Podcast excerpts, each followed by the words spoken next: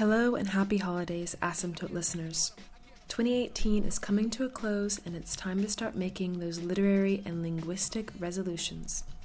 We will be sharing some New Year reading resolutions from our Asymptote staff members in early January, so make yours now and then take a look at what we will be optimistically getting up to.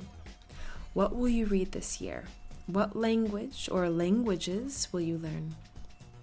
As an educator, I've been trying to bring a more global and multilingual approach to teaching into my classrooms. In September, I had the honor of teaching in a high school in San Pedro Sula, Honduras, thanks to the Our Little Roses Poetry Fellowship, and my brilliant bilingual students were blown away when I showed them the Asymptote site and its depths of languages and writing. Now, back in Spain, I've dipped into the Asymptote archives to find poems in Polish, Russian, Dutch, Italian, and Spanish, the home languages of my English class students, in order to think about grammar and the parts of speech in terms of translation as a way to mix things up. And an invaluable resource to teachers around the globe is our Asymptote for Educators page under that EDU tab on the main page. There, our mission is to equip university and high school educators with the tools they need to bring literature from all over the globe into their classrooms. The world is a gloriously diverse place, and we believe all students should experience its literary, linguistic, and cultural wealth to the fullest extent possible. That's why on the education page, you can find an educator's guide for every new asymptote issue. Each guide offers a thematic breakdown of that issue's content, relevant information about the context of various pieces, and possible discussion, questions, and exercises. In the past couple months, I've been reminded of just how expansive and huge Asymptote Journal is. If you have not already, the 30 Issues in 30 Days feature from September is an enlightening and inspiring read where you can explore the history of the journal and learn more about its inner workings. To date, we're up to a staggering 84 languages from 105 different countries and are constantly searching for new ways to expand our focus.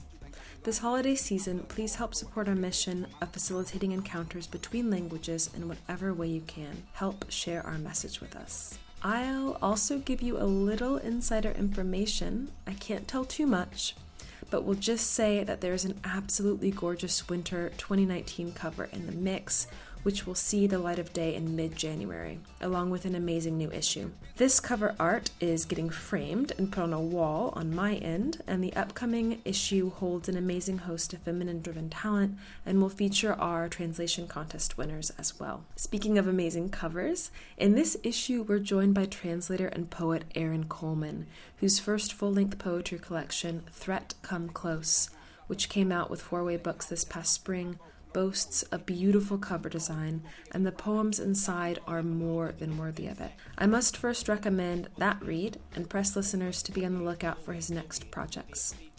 Aaron Coleman has lived in various cities in Spain and South Africa and was a recipient of a Fulbright Scholarship and later was a Philip K. Jensen Memorial Fellow, awarded to outstanding translators of color. He joins us to talk about his studies in international blacknesses and is currently a PhD student in comparative literature at Washington University in St. Louis. Coleman comes to literary translation with a poet's sensibilities, and we will get into that wonderful overlap between a writer, translator's own creative projects, and their translation work, each constantly inspiring the other.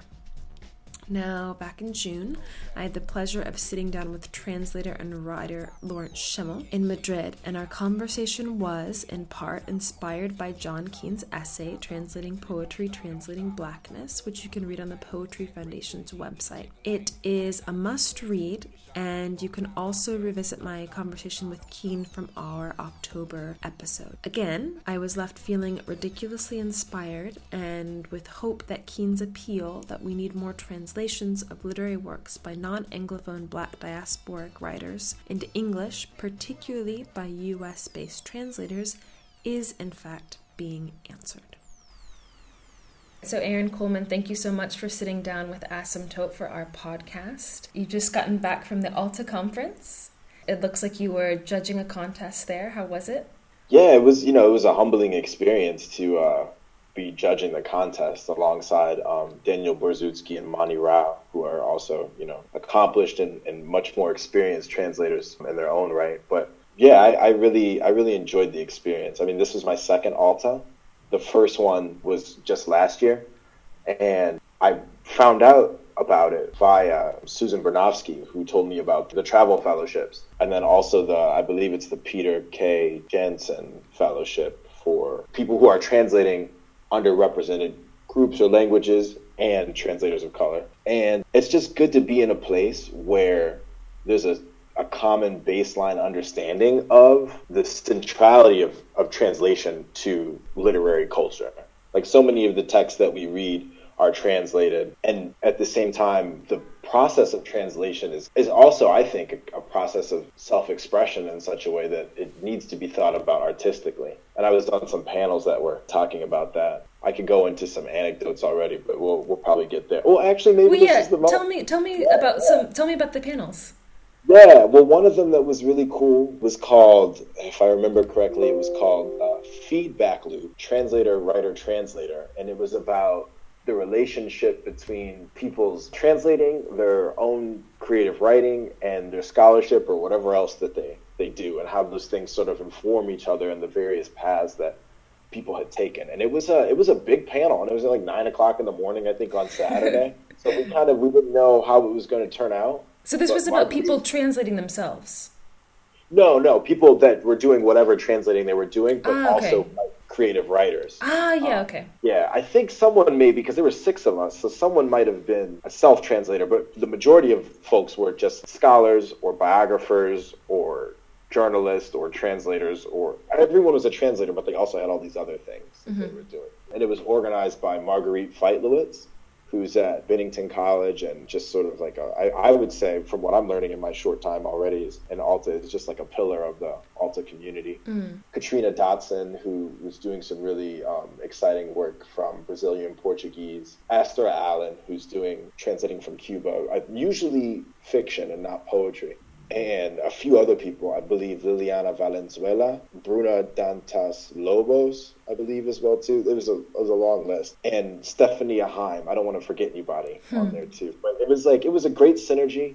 And the anecdote that I was going to bring up was that Esther Allen at one point was talking about how folks think of when an actor interprets a script, they really lift up the actor and they understand that the actor has done something at the level of self expression that is giving life to the script in a particular way. And she was saying that we ought to, we could also think about translation in a similar way. Anyone could look at the original text and translate it, but it takes something else to really sort of interpret it expressively in a particular way, given the tools and nuances and understandings that that translator brings to that. And so that for me was sort of exciting to think about just really centering all the nuance and uniqueness that goes into each individual translation. Like each translator brings their own particular set of ingredients to the thing that they're looking at. And that to me is sort of fundamental for my own work too. Definitely. And so how how did you get started in translation?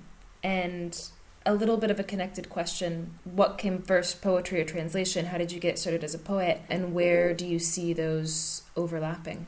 It's like it's such a winding road, Layla. It's like been a lot of.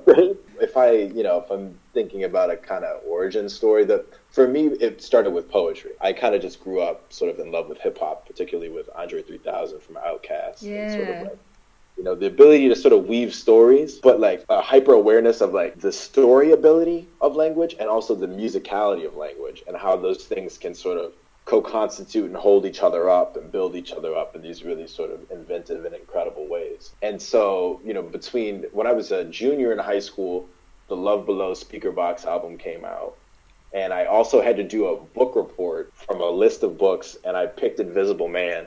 And I didn't know that I was picking the Ralph Ellison Invisible Man. I thought that I was picking like the H.G. Wells, like Oh, sci-fi. really? Oh, because I, I love no I love the Ellison Invisible Man. Oh, the Yeah. Ellison, it changed my life. Yeah. It changed my life. Like the, the intersection of having Andre 3000's album and reading Invisible Man just got me thinking about Americanness and masculinity and, and sexuality and nostalgia and memory and blackness, of course, and all these ways that just kind of like I just felt everything just sort of light up. And then at the same time, too, my parents got like the month long free subscription, like HBO sample for like a month. And deaf poetry was a thing that was on Oh, yeah. late night at that point. And And so like I saw these people, you know, interpreting text live, like embodying poetry. And I think that the three of those things was sort of just like set me set me writing. Makes me think of that. I believe it's a Sylvia Plath line. Love set you going like a fat gold watch. I feel like that was when everything just like started. Yeah. And then I, you know, I got into I went to Kalamazoo College, and it's just a small little liberal arts school in Michigan. And I went there. You know, I was playing football at the time, and I I didn't have any sort of plan. But one of the sort of really wonderful things that I realized about being at that school was that like 60 65% of the folks that are that attend go on study abroad then you don't pay any extra tuition. It's just part of your Oh, that's great. your yeah yeah. it's it's amazing. I think it's one of the it might be the oldest study well i don't know about the oldest but it's one of the oldest study abroad programs in the country. And the cool thing is not only do folks leave to study abroad like not only do people from the us leave to study abroad but people from the various institutions where they go to study, they come to Kalamazoo in their place. Ah, so it's like a real exchange program. Right, exactly, exactly. So the, the campus ends up being international in a, in a very different way. And I studied abroad my, my junior year in this town called Cáceres, in like southern Extremadura, southern Spain, sort of on the border with uh, Portugal. Oh, yeah, but that is like a not a touristy area. No one goes No, to no, it's not touristy at all. I was off on my own. You know, I had just, I was going through a lot of things. I played football in, in college, and at the, the same time that I decided to move abroad to do that study abroad was the same time that I ended up quitting playing football. And so I was just, I was looking for some solitude and I was looking for some reflective space. And it was, it was mind blowing. Like in my family, my, most of my family is, you know, products of the Great Migration, like from the South and some some places along um, in Pennsylvania, and no one had really, no one had traveled in that way. And I remember the question always sort of being like, "Why would you, you know, what what's over there? What would you go, you know?" And I didn't really know. I was just kind of doing it, thankfully, because the opportunity opened up, and I and I I don't know. I mean, there's a lot of ways that you know it's a bigger conversation, but there's a lot of ways that I feel like you know, as a Black American, you often felt often made to feel as though the U.S. isn't quite home you know, or you're sort of a, a hyphenated American in one way or another. And so Yeah. I've always had a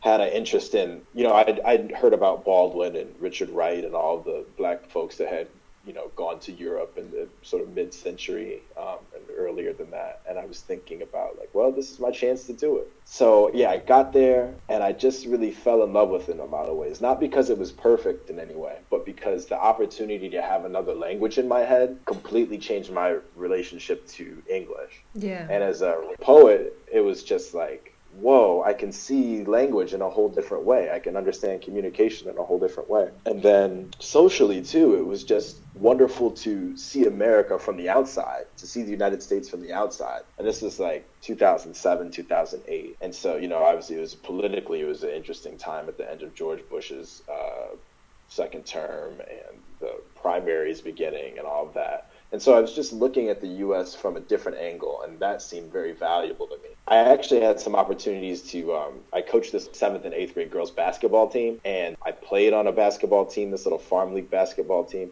and I just felt myself in translation all the time. I felt myself trying to create various kinds of connections uh, where there it didn't seem possible to bring certain things of myself over, and yet I was playing basketball, which is something that I could do with my eyes closed, but I was like figuring out all the words of how to talk about it with yeah. these people. So yeah. translating it in a, in a particular way. So I'll fast forward because I could ramble on and on. But I, essentially, I came back to Kalamazoo College, and an opportunity opened up to to apply for a fellowship that would allow me to go study in South Africa. And so I went to South Africa this like the summer of my um, going into my senior year, and I worked at the Mazisi Kunene Foundation. Um, and Mazisi Kunene wrote the Shaka Zulu epic poem. So he's just like he's considered like the Shakespeare of Africa, is what they say. Although, you know, that's that's maybe an unnecessary.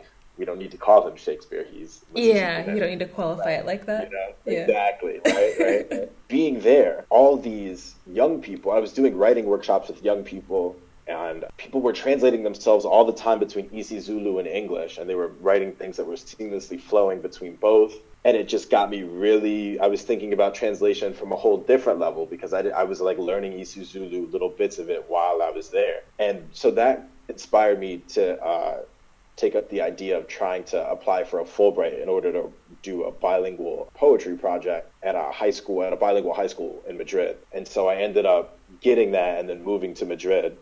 And that's when translation started to really become a sort of centerpiece because it was something that I was always thinking about being a teacher of English in mm-hmm. Spain and in Madrid.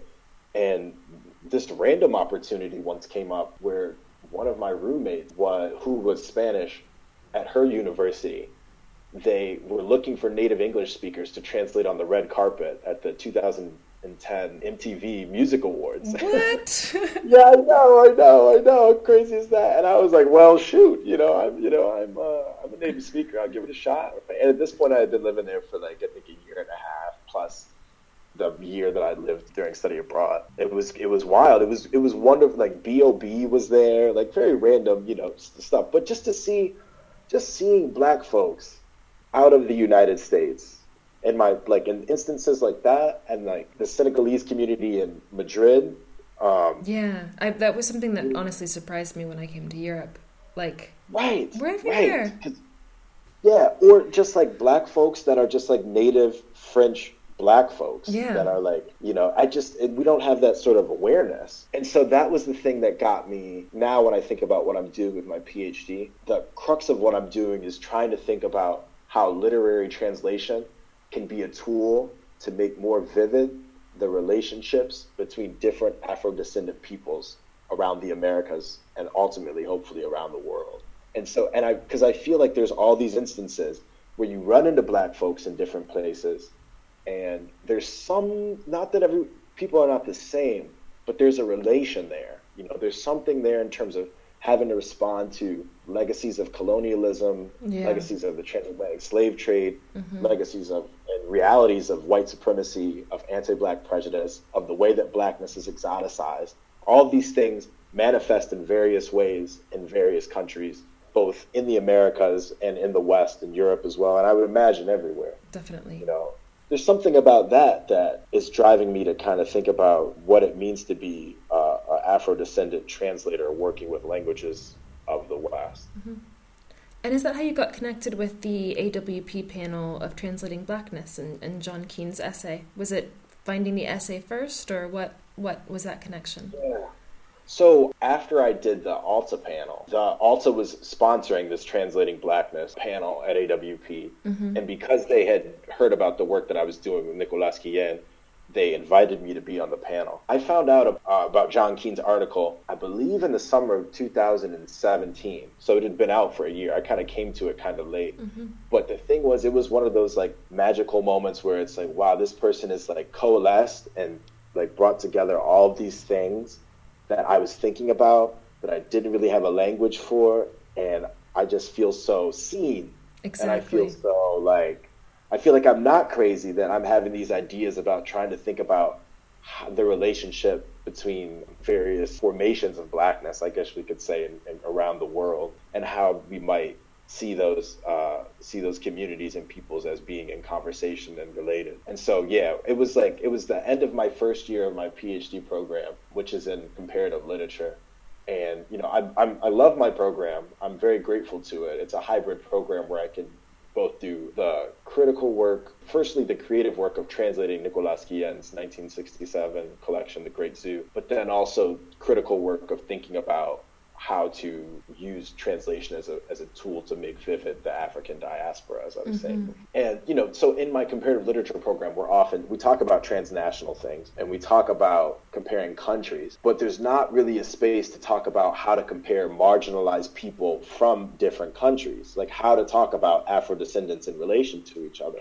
And so I'm just grateful that uh, John Keene's article was something that made me say, okay, I can keep going in this direction and then I'm also grateful that my program has been open enough to let me, uh, you know, to see the see the value in what I'm trying to do, and it, has been a useful sort of cocoon or incubator of some kind to really sort of work on these ideas and work on the translations. Yeah, yeah, that's wonderful. And how did you get started on the Nicolas Guillen project as well? Like, how did you find him? How did you find his work and start working on it? I just randomly, randomly came across some of his translations in um, an anthology that is somewhere around my desk right now.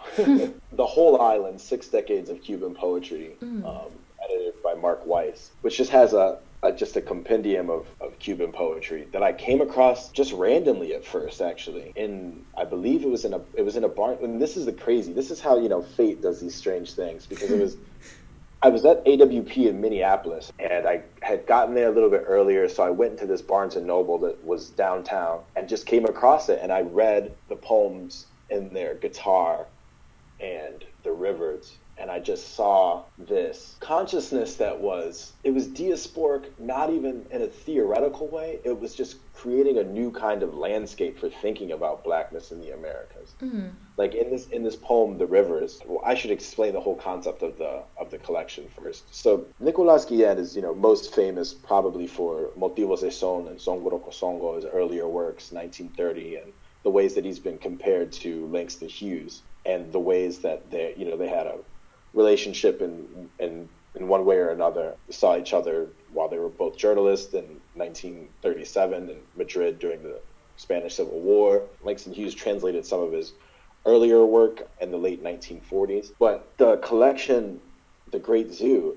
is, and to me, it seems like an aberration from some of Guillen's other work because it's just, the poems are just these very tight, shrewd, clever, conceit, imagistic poems. And they're all each poem is a being that is transmogrified into some sort of monster that is trapped in the space of a cage. Now, the things in the cage are, as I said, rivers, a guitar, Alabama, the police, clouds, the North Star, hunger, the KKK, like crazy tonton macoute. There's like there's Haitian, all sorts of Haitian. It's very diasporic in consciousness in a way that I've never seen it sort of cooked into the ingredients of a project. It's not yeah. like he created a sort of like theoretical thing and laid it out. He just made the poems stake those claims by the things that he mentions in the poem. And and obviously the idea of having the zoo and having these poems be a visitor or tourist looking into the cages of the zoo gets at Western exoticism, gets at who is caged and who is uncaged gets at this idea. You know, it just it just touches on all of these transatlantic Afro descendant issues and anxieties in a way that I had never seen anyone do it. And at the same time, reading those poems, I felt like you know the collection was uh, published in 1967, the first edition, and I was thinking about myself in relation to it 50 years later as a black American. And so it just became this thing that I felt just sort of like unspeakably compelled to work on and I was just working on it even though I was finishing up my MFA and I was just it was just it, I realized that working on translation was different offshoot of my creativity that had something to do with my own writing but then was also its own thing. In my research I found that there's, you know, when we think about there's well there's actually there's a a legacy of black Americans translating Afro-Cuban, which to me is something that I've just discovered in my oh, own oh, yeah, work. I had no, I had no idea about that. Yeah, yeah. I mean, the first instance that I found is James Weldon Johnson, who mm-hmm. writes uh, or who um, edits the, the anthology, the seminal anthology, the Book of American Negro Poetry. In the preface to it, in 1922, he talks about translating Placido, this poet who uh, was uh, right, right, exactly. This poet who was thinking of the word assassinated, um, but not assassinated. He was executed uh, via firing squad uh, in 1844 because of the La Escalera um, uprisings, um, his involvement in one way or another, or alleged involvement. And uh, he had been translated by William Cullen Bryant at one point. Um, and basically, James Weldon Johnson retranslates him and says that you know I I'll, i go into this more. I'm keeping some of the details away because this is part of my dissertation research. And basically, he goes about translating him with a certain level of intention to the fact that he comes from an Afro descendant background. Placido was abandoned by his white mother when he was a child and didn't know his mother. And the poem that he wrote was called Despedida a mi madre en la capilla. Um, mm. You know, so goodbye to my mother and uh, in the in, you know the chapel hospital sort of thing. It's not a poem of a sentimental goodbye. It's a poem that is much more complicated in terms of questions of belonging, questions of dignity, questions of self worth, and so you know James Weldon Johnson dives into that, and, uh, and he tries to reflect that in his translation. And then you have you know not too far after you have Langston Hughes translated Langston Hughes and Ben Carruthers trying to translate and create an anthology of Nicolas Guillen, um, sort of mid-century, like 1940s, 50s. Um, and then you have, you know, you have that. And uh, I just was trying to think about what led me to want to translate him as a black American myself. I think seeing that sort of, seeing those historical instances of that just the the value of seeing each translation as a interpretation that is reflective of the target culture and the moment that it was created, mm. and um, how it seems valuable for me to be doing that right now. You know, when I come across these poems that are thinking of, you know, just the fact of me reading this poem about this police, this transmogrified being called the police that is in a cage in a zoo as a black man in 2018 is always an experience when I read that aloud. It's kind of a dizzying thing. I know for myself reading it, and from what I can sort of sense from the audience when I read it in front of them. So those sorts of intersections to me not only highlight the, the incredible nature of the work that Guillen originally created, but it also sort of talks about the relationship between an original text and a translator. And it gets at this these sort of these complicated relationships around different spaces of the African diaspora. And yes. I should say also too that um, Roberto Marquez, poet from the Northeast, I believe, I think he's from New York, um, translated these poems right in 19, I believe 1972. It was his first translations of uh, the Great Zoo, and so it's really um, it's wonderful to sort of see a legacy. You know, Guillen is is for little as he's as he's known for like he's not very known very well in the United States, and yet he's a he's a giant He's definitely a giant. So it's wonderful to be one of the many people that have gotten to this tradition of trying to translate Nicolas Guillen. Mm. Well, and that's what you're saying now is is reminding me of actually something from from your book Threat Come Close. In the second very many hands you talk about like of language displaced in veins. Oh, and, yeah. And like thinking of the diaspora not just in Spanish or in French or in whatever language like I mean, the book is about a lot of things I mean, there's like a lot of desire and there's so much in it, but I couldn't help read it like from the lens of translation and from the lens of language. Yeah. And then like when I got to poems with Spanish, like honing in on those. And yeah. it's always interesting for me to read works by poets who are also translators because it seems like translation gets into their work. Um, and I'm wondering if those Definitely. things got into your work after you started being a translator. I mean, I don't know when the book pieces of it were written before or after you were more actively being involved in translation. But in one of the first poems, you talk about being turned into translation, and then in a later one, you talk about like enjoy the translation of my body in whose mouth, and it's like that that word specifically is popping up. And so yeah. I was wondering if you yeah. would talk a little bit about that and the way it's gotten into your work, your other work. Well, thank you so much for your attention to the work. You know, that's like the the greatest compliment is that. Uh, Just glad that it resonated enough to to, to inspire that question. Because yeah, for me, it's definitely um, it's definitely something that was sort of simultaneously in my mind as I was thinking about trying to you know to work on the Guillen translations, but also just you know that uh, that line as you as you brought up from very many hands the, um, of languages displaced in veins is something that you know, I always think about there's this, you know, and not to get wrapped up any sort of in any sort of easy nostalgia, but I don't think that we can, we cannot just turn a blind eye to the fact that the reason why black Americans speak English is because of the way that systematically other languages were silenced, shut down, not allowed, you know, just we're ta- I feel like languages are displaced in veins because we come from people that had different languages and we don't have access to that anymore. Yeah. And obviously that's happening, you know, on various levels for different people. But when you think about the legacies of the transatlantic slave trade, you think about the intentional stamping out of languages and cultures. And so it makes me think about that reality, but then again, all the ways that languages is also so much more than just syntax and particular words. Like language, languages are embodied in a particular way. And so when I think about, it makes me think about all the ways that something of some, there's something that has survived. There's something that has survived, whether it's, you know, not, whether it has to do with particular relationships to rhythm or musicality, whether it has to do with the ways in which syncretic religions sort of arise. But there's uh, this idea of languages de- being displaced into blood, you know, obviously is a metaphor.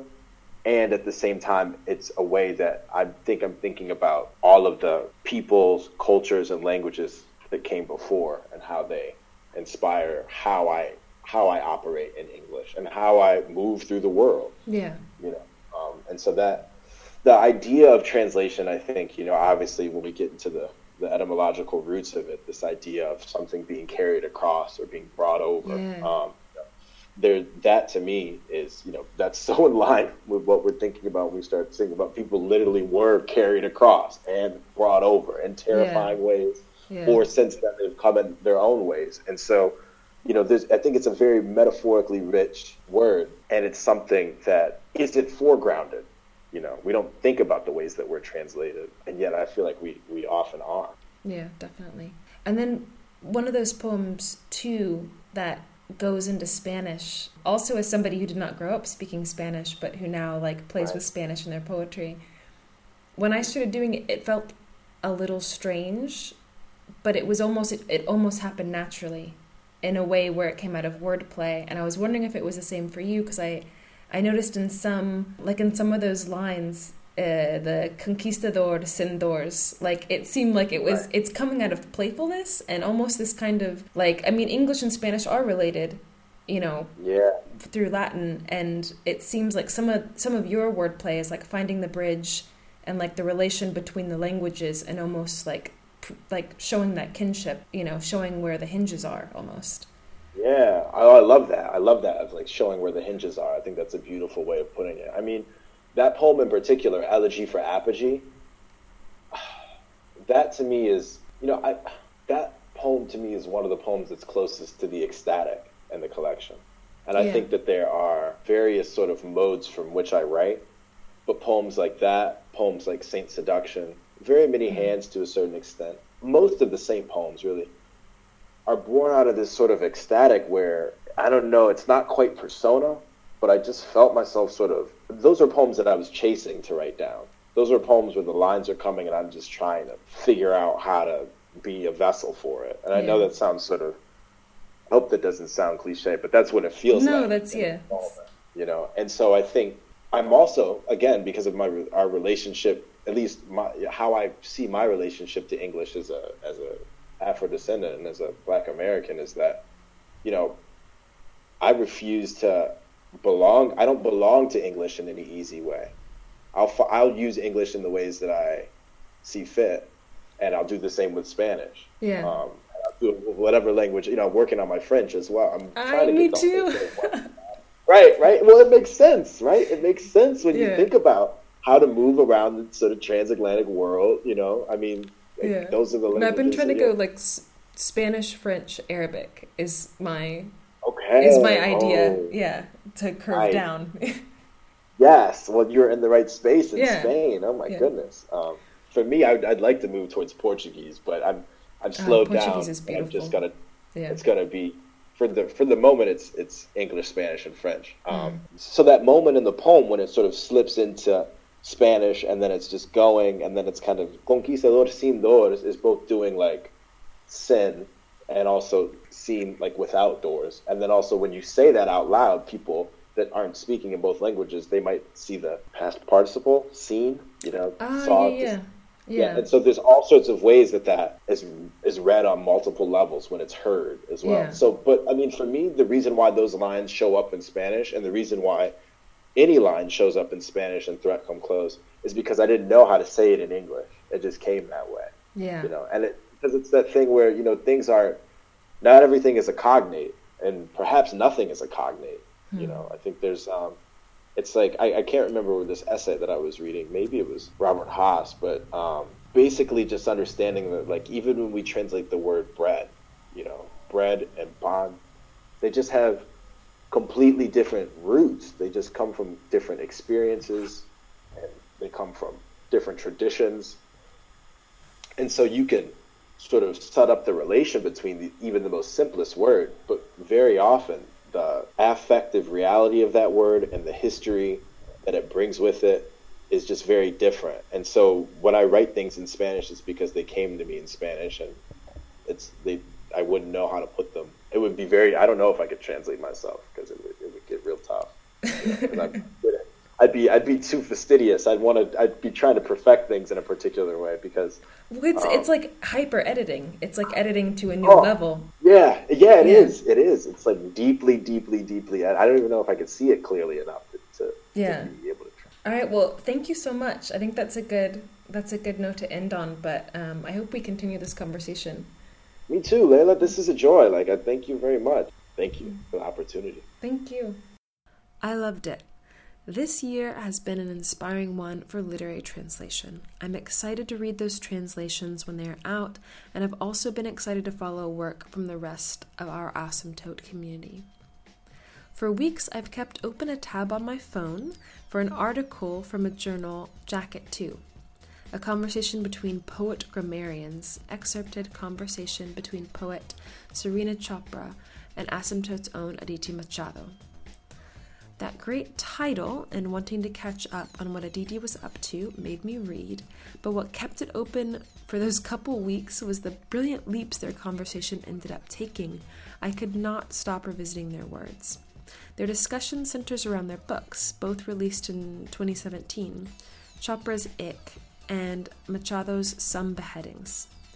Now, both are at the top of my list for holiday reading, but from the piece I understood both were using line breaks as sort of radical hinges and tools with which to break down sentences and concepts to better get at their roots. Thinking about how these works would work in different languages, Ic especially seemed like it would be a wonderful challenge, as much as its concepts would be a gift to those living similar experiences. Chopra explains how, in her words, the book imagines that as the rise is happening, aspects of identity are shedding and falling from the ascending figure. Anything that makes the ik unique clothes, accent, skin color, hysterics, femness will fall into the city lakes below. As a way to investigate capital and appropriation, the text then questions Are these fallen aspects flotsam? Per maritime law, anyone can claim them, or jetsam? If discovered, they must be returned to the owner. I can't help but think how all of these narratives, all these different and diverse diasporas speak to one another. These experiences are shared, and the more I read stories by writers with different backgrounds, but which feel like they could have been torn from my own life, I feel renewed and surrounded by community, however far away it might be. Translation is some kind of magic, Reading works in translation is such a gift, and a great New Year's resolution would be to do a translation only year. If this is anyone's resolution, I'd like to remind listeners that if they have not already, they should jump on the Asymptote Book Club, specially curated by our award winning team based across the globe on six continents. The Asymptote Book Club is a new way to discover world literature you can sign up to receive by post a new handpicked fiction title released each month, along with exclusive perks and extras, including discussion groups. This is a great way to support Asymptote, and the Asymptote Book Club, which also just got a newly revamped webpage, is now available to EU and UK readers. So start your 2019 off right. Well, that's all for now. I'll catch you guys in the new year, and happy reading.